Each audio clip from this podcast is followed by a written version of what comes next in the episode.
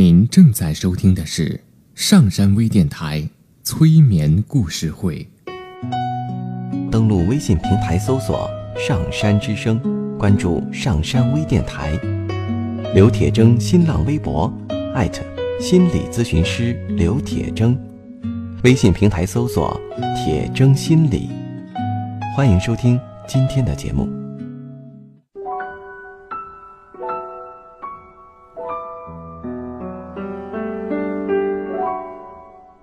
你好，我是铁铮，欢迎你和我一起走进催眠的世界。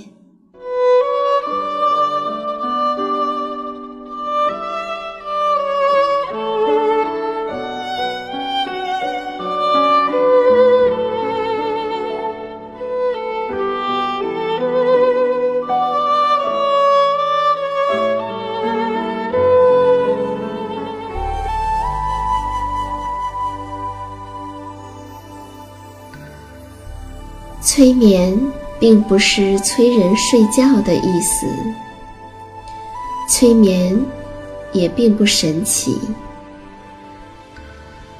它是一种特殊的意识状态，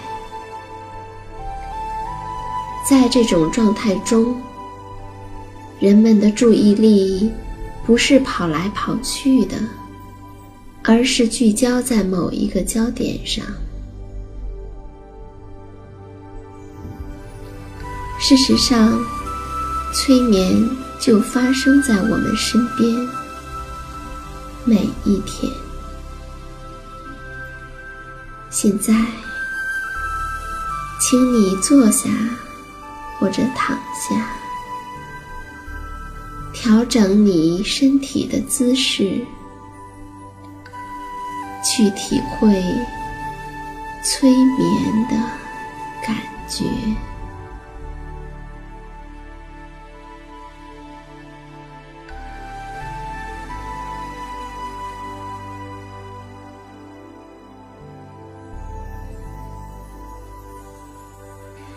我想，可能很多朋友都听到过吃不到葡萄说葡萄酸的故事。我记得几年前给企业培训的时候，讲过另外的九只不同的狐狸。而前两天呢，我看到了这个故事的十八个版本。那现在，我们来看一看这十八只不同的狐狸。我不知道。面对着一串葡萄，你会做哪一只狐狸呢？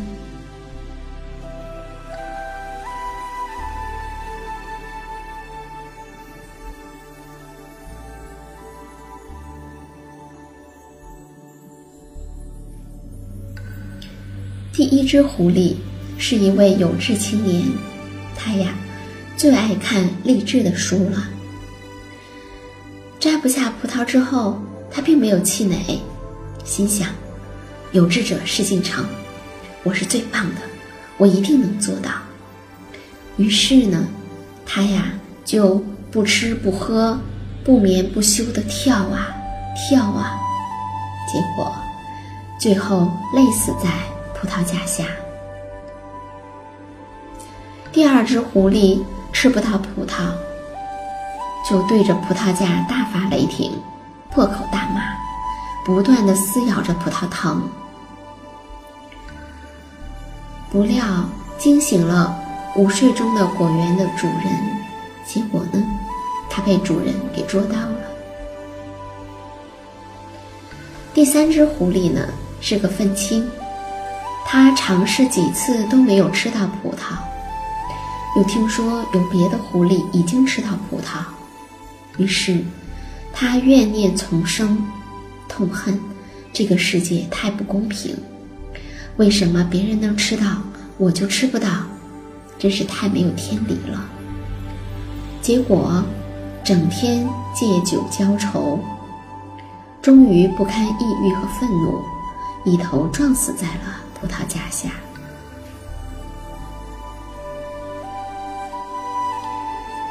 第四只狐狸。吃葡萄失败以后，既不气也不骂，只是轻叹了一声，美好的事物有时候总是离我们那么远。从此，他不再执着于葡萄，反而诗性大发，写了一本名为《遥远的葡萄》的诗集，成为了一位诗人。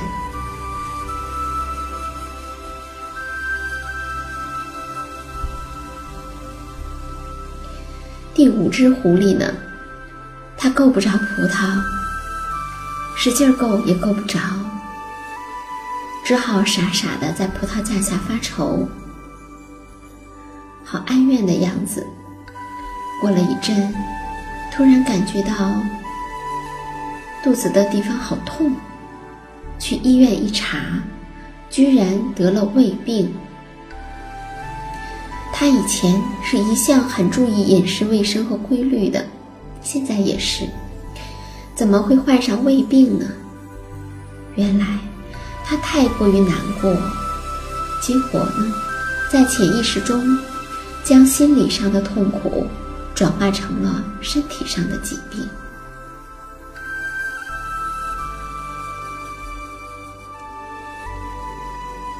第六只狐狸。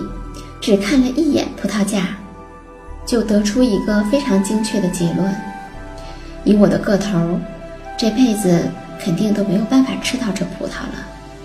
又想，这个葡萄如果是甜的，肯定早被别人吃光了，怎么会留下这么多？嗯，肯定是酸的。还好我够聪明，没有浪费时间在这酸葡萄上。得出这个结论之后，他就心情愉快的离开了。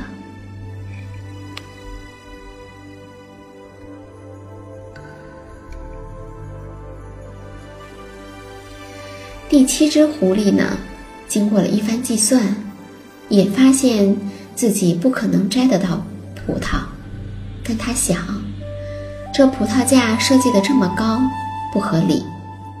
设计师一定是一个歧视狐狸的种族主义者。还有，这是什么葡萄棚？葡萄藤居然能爬得那么高，也不合理。他狠狠地批判了一番之后，心满意足地离开了。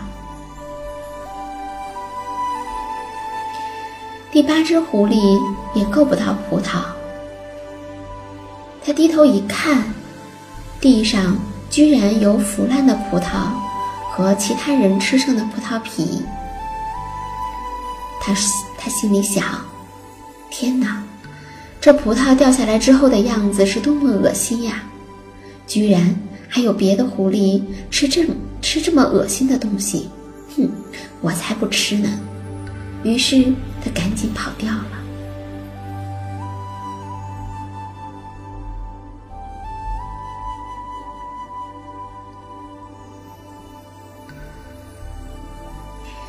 第九只狐狸非常年轻，它一年前就远远地看到了这个葡萄架，但那个时候它还小，父母不让它独自出门。现在它终于可以独自行动了，可是来到葡萄架下，发现它依然吃不到，伤心地哭起来，边哭边想。为什么葡萄架会这么高？不是说好了，只要长大了就有机会吃到葡萄了吗？嗯，他们都是骗人的。越想越伤心。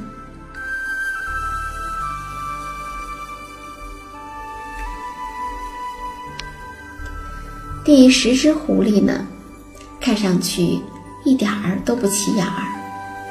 他看到了前面几只狐狸的表现之后，来到葡萄架下，望了望葡萄，就走开了。他想，以我的身高和弹跳力都不出众，智商也不超群，大家都吃不到葡萄，那我也就别费劲儿了。反正谁都吃不到，别的狐狸也吃不到，大家都一样。我也没有什么可抱怨的了，于是他就平静的走开了。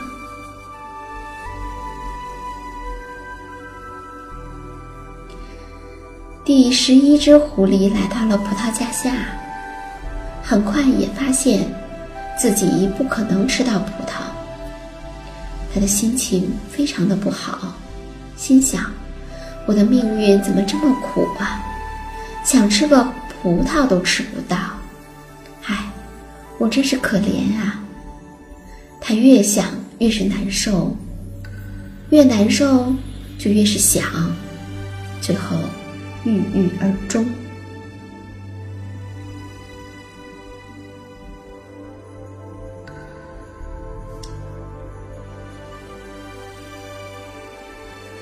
第十二只狐狸发现了问题之后，他并不去努力的想办法摘葡萄，而是嘴一撇。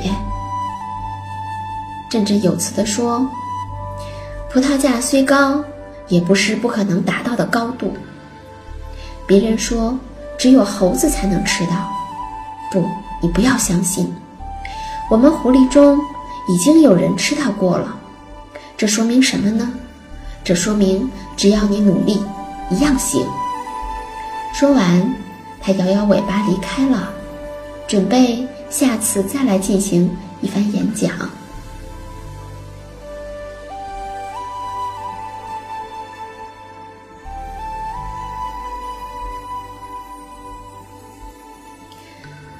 第十三只狐狸来到了葡萄架下。它不仅拥有发达的大脑，还有很多狐狸没有的优势，就是它非常善于观察，还有它有经验。它早就觊觎葡萄多时，一直都在观察情况，掌握信息。直到有一天，果园主人使用了葡萄架旁边的梯子。狐狸没有放过这个重要的信息。终于，他等到了一个机会，借助梯子，轻松地爬上了葡萄架，摘到了葡萄。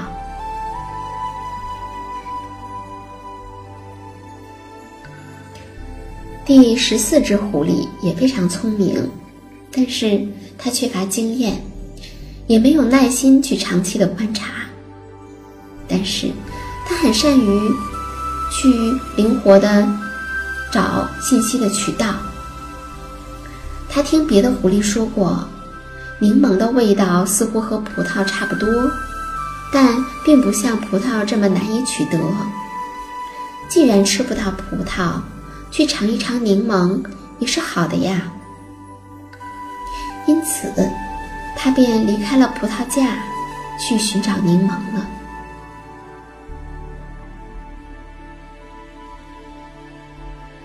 第十五只狐狸呢，经过一番计算，发现以自己目前的水平和能力，想吃到这葡萄是不可能的。目前做不到，不代表以后也做不到。既然能力不足，那就要想办法努力提升呀。于是呢，他报了一个研修班，专门研究学习采摘葡萄的技术。后来。他掌握了如何利用梯子，还有其他的方法摘到葡萄，终于如愿以偿了。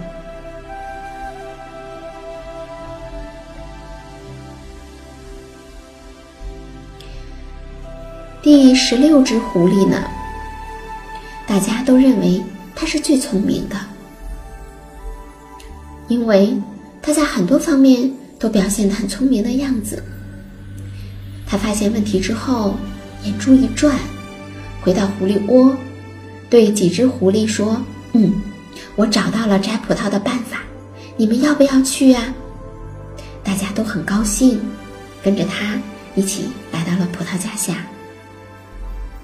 等到其他的狐狸来到葡萄架下，这只狐狸趁他们不注意，用偷偷藏起来的铁锨，将其他的狐狸都打昏。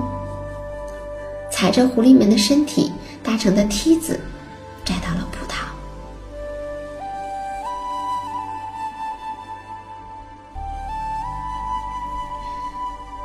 第十七只狐狸是一位漂亮的狐狸小姐，看了一眼葡萄架之后，她想：“哎，我一个女孩子，靠自己的力量，无论如何也是摘不到葡萄的。我如何去借用那些雄性狐狸的力量呢？很快，她找到了一个男朋友，就是那位最先吃到葡萄的先知。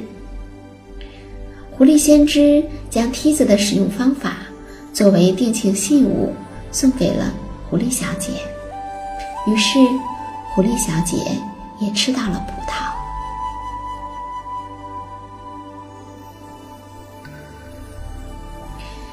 第十八只狐狸跟其他的狐狸不太一样，它能够跳脱出个人的目标来思考问题。它想。我自己吃不到葡萄，别的狐狸来了也吃不到葡萄，这是因为单凭一只狐狸的能力是无法摘到葡萄的。为什么我们不去学习猴子捞月亮，众人合力呢？于是，他动员所有想吃葡萄的狐狸，大家一层层的叠起来，搭成了人梯，哦，不是狐狸梯。最后，所有的狐狸都吃到了葡萄。或许还有第十九只、第二十只、第二十一只狐狸。我不知道，听了这些狐狸的故事，会让你想到什么呢？